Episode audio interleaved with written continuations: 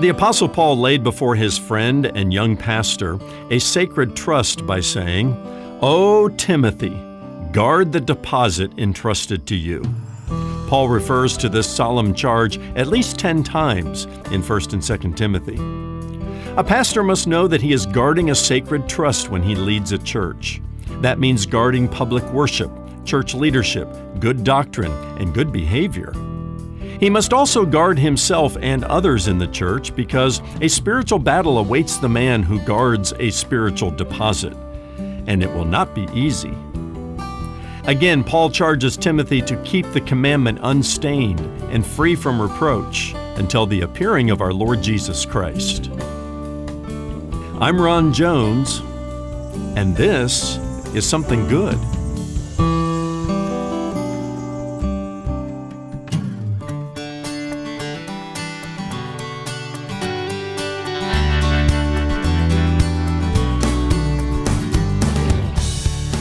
Gospel of Jesus Christ is a sacred trust, one that should be protected, carefully guarded against any doctrine or any teaching that runs contrary to it. Hello, I'm Brian Davis. Thanks for being here for this Wednesday edition of Something Good with Dr. Ron Jones. Well, false teaching in the church is nothing new. It's been around almost since the day the church was born, and it's still prevalent today. How do we guard against it?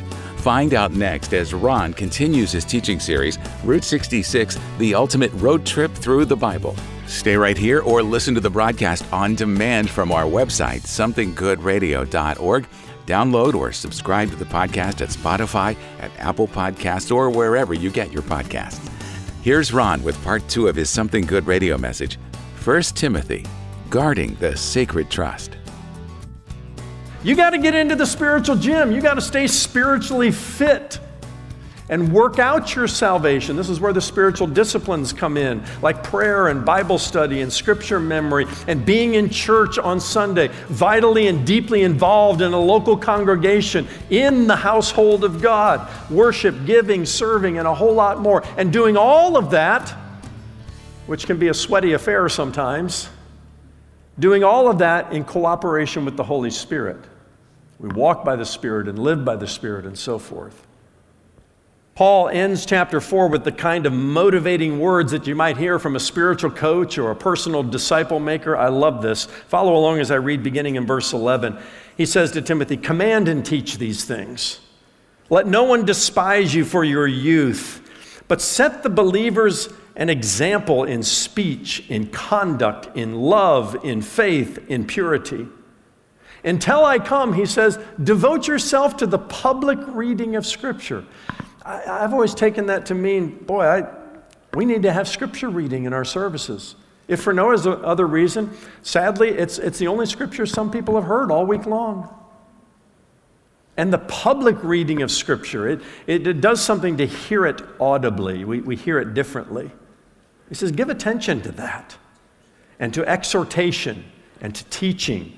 Do not neglect the gift you have, which was given to you by prophecy when the council of elders laid their hands on you. Practice these things, immerse yourself in them so that all may see your progress. And then he says, keep a close watch on yourself, Timothy. Guard yourself, Timothy. And keep a close watch on the teaching. Persist in this, he says, for by so doing you will save both yourself and your hearers. Do you hear the Apostle Paul like a personal trainer just urging him and coaching him and instructing him? Timothy, guard, guard the sacred trust that has been given to you. And we'll come back to this in chapter 6, but first by guarding yourself. Keep a close watch on yourself. That's true for any leader in the church. Wherever you have your hands and your feet involved serving in the church, guard yourself first. Know whose you are, what Christ has done for you, and what we stand for as a church. And don't do anything that might bring embarrassment to yourself or to the God of the household. That starts by guarding yourself. We'll come back to that. Chapter 5, we're talking about guarding good behavior. And he starts some of that in chapter 4. But good doctrine should lead to good behavior among God's people, right? We're just not listening to this to fill up some notebooks and you know, our head and have knowledge, but knowledge that reaches into our heart and transforms us and into our hands and feet, that we put this into practice. In chapter 5, Paul encourages Timothy to instruct various groups within the church family to engage in good behavior. Do you know how you ought to behave in the household of God? He instructs older and uh, men and women, younger men and women, widows. Interesting, he addresses at length a group of widows and elders. He goes back to the elders of the church, the leaders. Now, apparently, there was a problem in the church related to the care of widows, which prompts Paul to give pretty lengthy discussion from chapter 5, verse 3, all the way through verse 16 to widows. Keep in mind that in the first century, the widows were the poor of the poor. Because in that culture, there was not, upon the husband's death, the legal transfer of the family assets to the wife. No, she was out on her own. And so, widows in this culture were the most needy and the poor of the poor.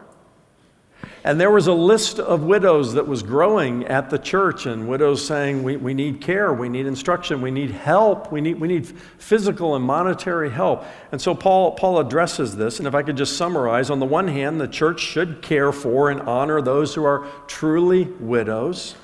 He says that. On the other hand, he says, and I quote, if a widow has children or grandchildren, let them first learn to show godliness to their own household and to make some return to their parents, for this is pleasing in the sight of God.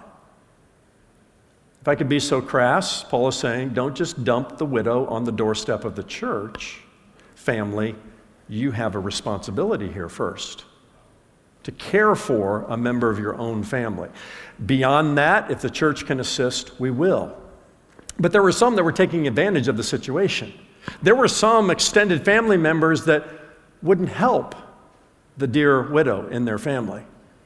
And Paul says, no, the responsibility is with the house first. Then you bring them to the house of God. In all things related to those who need care, the church should use discernment. Paul says in verse 16, For some, some of those who are on the list have strayed after Satan. We have some safety net ministries in our church, our benevolence fund. Uh, we also have uh, our food pantry and our teams that uh, reach out and care for people who are truly in need. Um, understand they need to do that with discernment because some people know how to work the system. Okay, I could tell all kinds of stories over 30 years of ministry of people who just kind of bounce around from church to church with their hand out. And our teams know we're not in the business of enabling by giving just handouts. We want to give a hand up, right? And we want to be there to serve the needs beyond what the family itself can do. All those things come into play when you're caring for those that are hurting the most in any congregation. Paul's instruction there about widows is very applicable uh, to a number of situations there. Uh, he goes on in chapter 5 to talk about how the church should also honor pastors who serve well, especially those who labor in preaching and teaching. Can I get an amen from somebody here? I've been waiting for this one. No, not really. I've actually been a little bit nervous about this because you know, I mean, here it's in the text, and I'm a pastor who needs to talk about what Paul said about honoring pastors. And it sounds a little bit self serving, and I don't mean that at all. I have no complaints here. I'm well taken care of. Our staff is well taken care of, uh, financially and otherwise. Our elders uh, do a great job of that. But in the first half of the verse there, uh, chapter 5 and verse 17, Paul says, Let the elders, the pastors, uh, in our context, the vocational pastors say, who rule well, be considered worthy of double honor. The phrase double honor there is a financial term. And here's what Paul is saying pay your pastors well. Now, there are extremes on either end. There are extremes where, you know, a pastor might make way too much money. It's ridiculous. He's got a 10,000 square foot house or whatever it might be. Come on now. And then there are extremes on the other end, neither of which are found in this church. Again, I just, I just want to be transparent here. We're well taken care of here, but not to one extreme or the other. But I've also spoken to church uh, search committees and you know, groups, elders in the past, not here, but elsewhere where you get the distinct impression they think it's their job to keep the pastors poor and humble. And they're not even up to standards, you know, national standards and salary standards for other churches of their size. Run from a church like that because it's usually reflective of other things that we wouldn't agree on anyway. I always say with any of our staff, let's err on the side of generosity. We, you can never go wrong there. Hire well, pay them well, and expect a lot. All right? That's, you know, it's easy to get lazy in the ministry. No, we're not, we're not going to go that direction.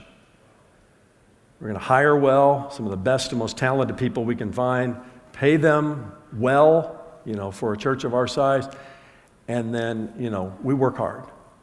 It ain't just a 40 hour a week job. I can guarantee you that.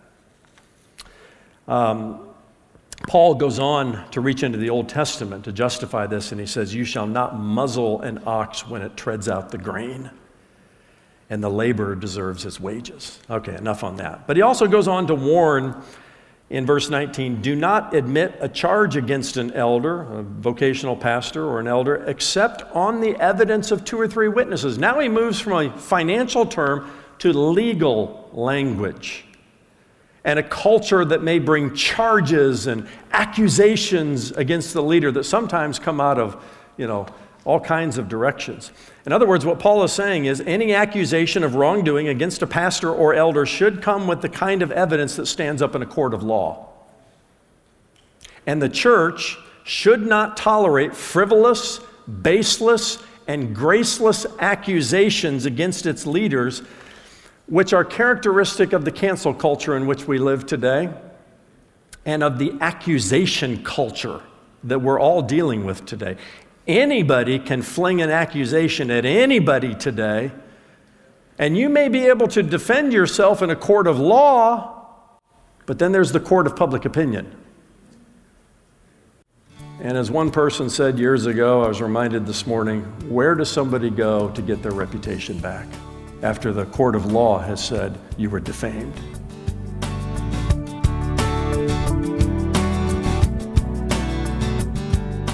Still ahead, the second half of today's Something Good radio message with Dr. Ron Jones, lead pastor at Atlantic Shores Baptist Church in Virginia Beach, Virginia. If it's been a while since you stopped by our website, somethinggoodradio.org, you may want to pay us a visit we've released a new streaming platform for Something Good Radio and Something Good Television, SGTV. You'll also find Something Good Travel, Something Good Courses, and the new Something Good Digital Library. That's where you can search for biblical answers to your questions from nearly 30 years of Ron's Bible teaching ministry. Watch, listen, and download for free. That and a lot more is available now at somethinggoodradio.org. We have a great resource to share with you today. Yours as our thank you for your donation to Something Good Radio. Dr. Ron Jones has written a downloadable ebook that goes along with his current series, Route 66 The Ultimate Road Trip Through the Bible. The latest in this series of ebooks is based on the Pauline epistles. Request your download today for your donation to Something Good Radio. Donate online at somethinggoodradio.org or mail your gift to P.O. Box 6245, Virginia Beach, Virginia 23456. You can also call our offices at 757 276 1099. Now, here's Ron with the rest of today's Something Good Radio message 1 Timothy, guarding the sacred trust this is inside baseball talk, right? It's inside the household. How you ought to behave in the household of God. Listen, if something doesn't go your way, that doesn't mean you just fling an accusation, baseless, graceless, because you're mad at somebody. And we don't tolerate that. There are channels with which to do that and accountability, but bring the evidence. If it's just off, you know, well, uh, no, we don't listen to that. that. That's how the world operates. And that's the, the accusation culture we're in today. Remember this the devil is called the accuser of the brethren. And he is running wild in our culture today with all kinds of reputations, or accusations rather, that are destroying reputations and destroying careers, not just of pastors, but of any old Joe out there. who gets an accusation thrown against them. Some of them legitimate, and they're found out to be true. That, that's, that's one thing. But the baseless ones and the graceless ones and the frivolous ones ought not to be a part of the household of God.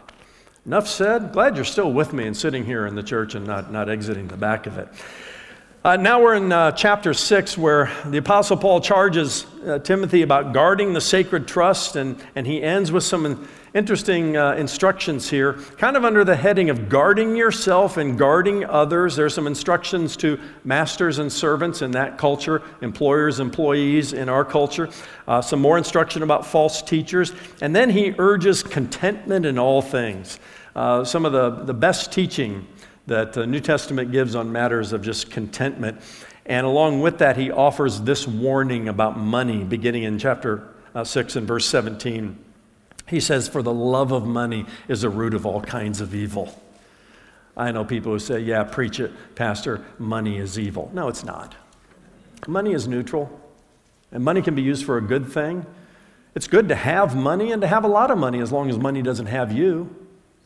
It's the love of money that is the root of all kinds of evil. He goes on to say, It is through this craving that some have wandered away from the faith and pierced themselves with many pangs. He goes on to give specific instructions to those he says are rich in this present world. Now, we always define rich as the person who's on the next rung up from us on the economic you know, standard. But come on, folks, relative to other people around the world, we're rich. We, we, we have so much in this country. We are so blessed.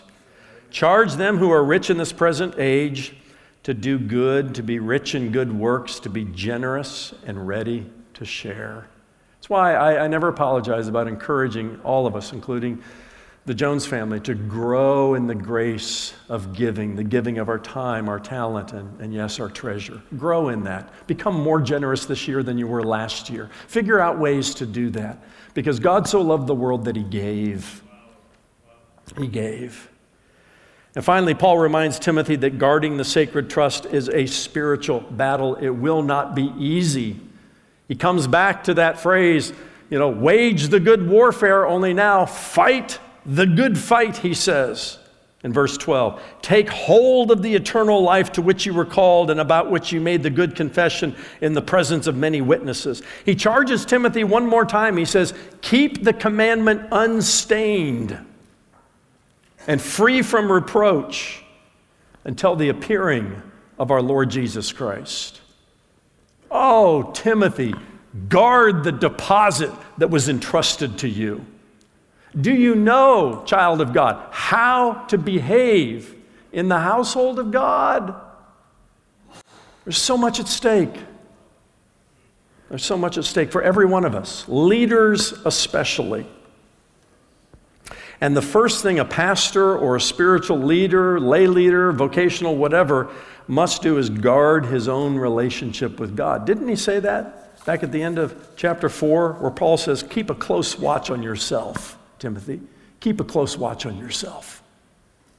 We have this kind of conversation on our church staff often, and Pastor Scott does a good job of reminding us in our ministry team meetings hey, guys, are, are you in the Word? Are you spending time in prayer, your personal devotional life? And the reminder that what we do as pastors, as leaders, even as lay leaders, should be the overflow of our relationship with God. Because if you're not filling up, okay, ministry is about giving out. And before long, there's an imbalance. And there's a shipwreck. And before the shipwreck, the swerving. Okay?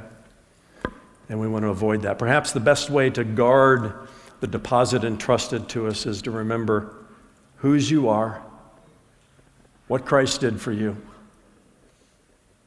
and what we stand for as the church of Jesus Christ, His church, the church that He said, I will build.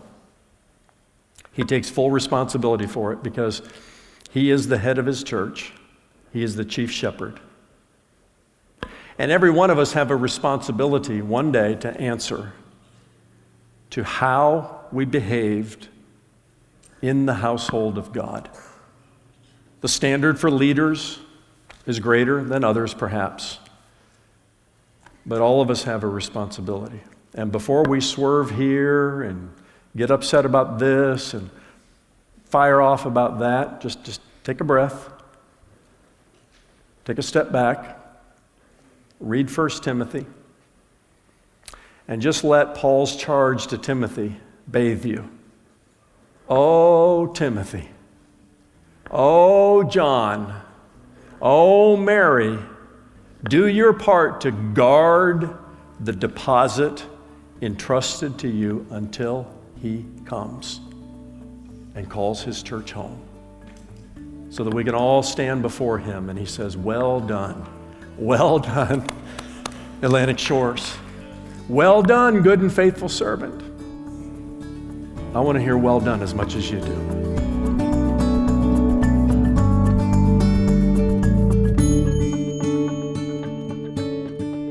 Thanks so much for being here for today's Something Good radio message. 1 Timothy, Guarding the Sacred Trust. Dr. Ron Jones joins me now. And Ron, let's talk a little further about false teaching in the church. People like you are trained in sound biblical theology, but many are not. A new Christian, for example, or someone who is maybe a couple years into his or her Christian journey. How would you help them recognize false teaching when they hear it?